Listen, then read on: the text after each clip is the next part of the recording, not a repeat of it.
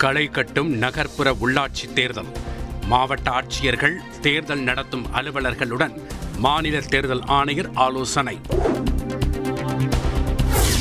வாக்குச்சாவடி முகவர்களுக்கு புகைப்படத்துடன் கூடிய அரசு அடையாள அட்டை கட்டாயம்.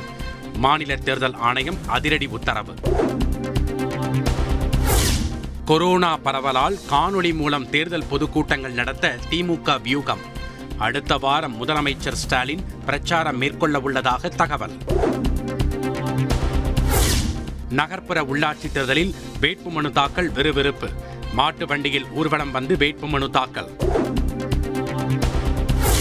நகர்ப்புற உள்ளாட்சி தேர்தலுக்கான திமுக ஏழாம் கட்ட வேட்பாளர் பட்டியல் வெளியீடு.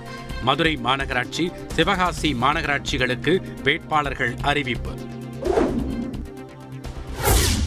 தமிழகத்திற்கு வெள்ள பாதிப்பு நிவாரண நிதியாக ஆறாயிரத்தி இருநூற்று நாற்பத்தைந்து கோடி ரூபாயை விடுவிக்க வேண்டும்.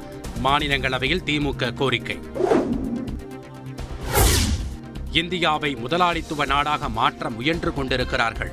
ஏழைகள் மேலும் ஏழைகளாகிக் கொண்டிருப்பதாக மாநிலங்களவையில் திமுக எம்பி திருச்சி சிவா பேச்சு. சீனாவிடம் பிரதமர் மோடியின் கண்கள் சிவக்காதது ஏன்?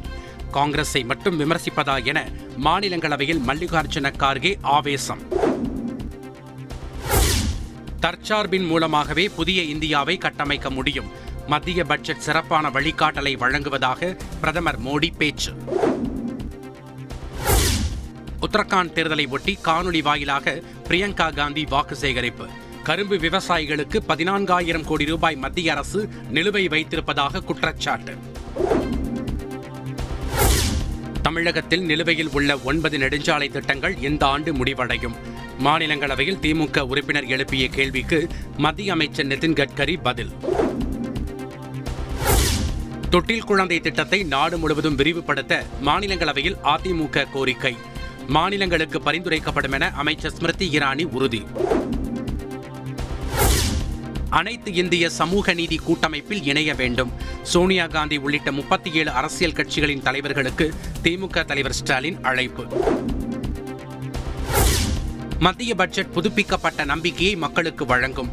அதிமுக ஒருங்கிணைப்பாளர் ஓ பன்னீர்செல்வம் வரவேற்பு. காவலர் தேர்வுக்கான எழுத்துத் தேர்வில் தமிழ் தேர்ச்சி கட்டாயம். தமிழ்நாடு சீருடை பணியாளர் தேர்வாணையம் அறிவிப்பு.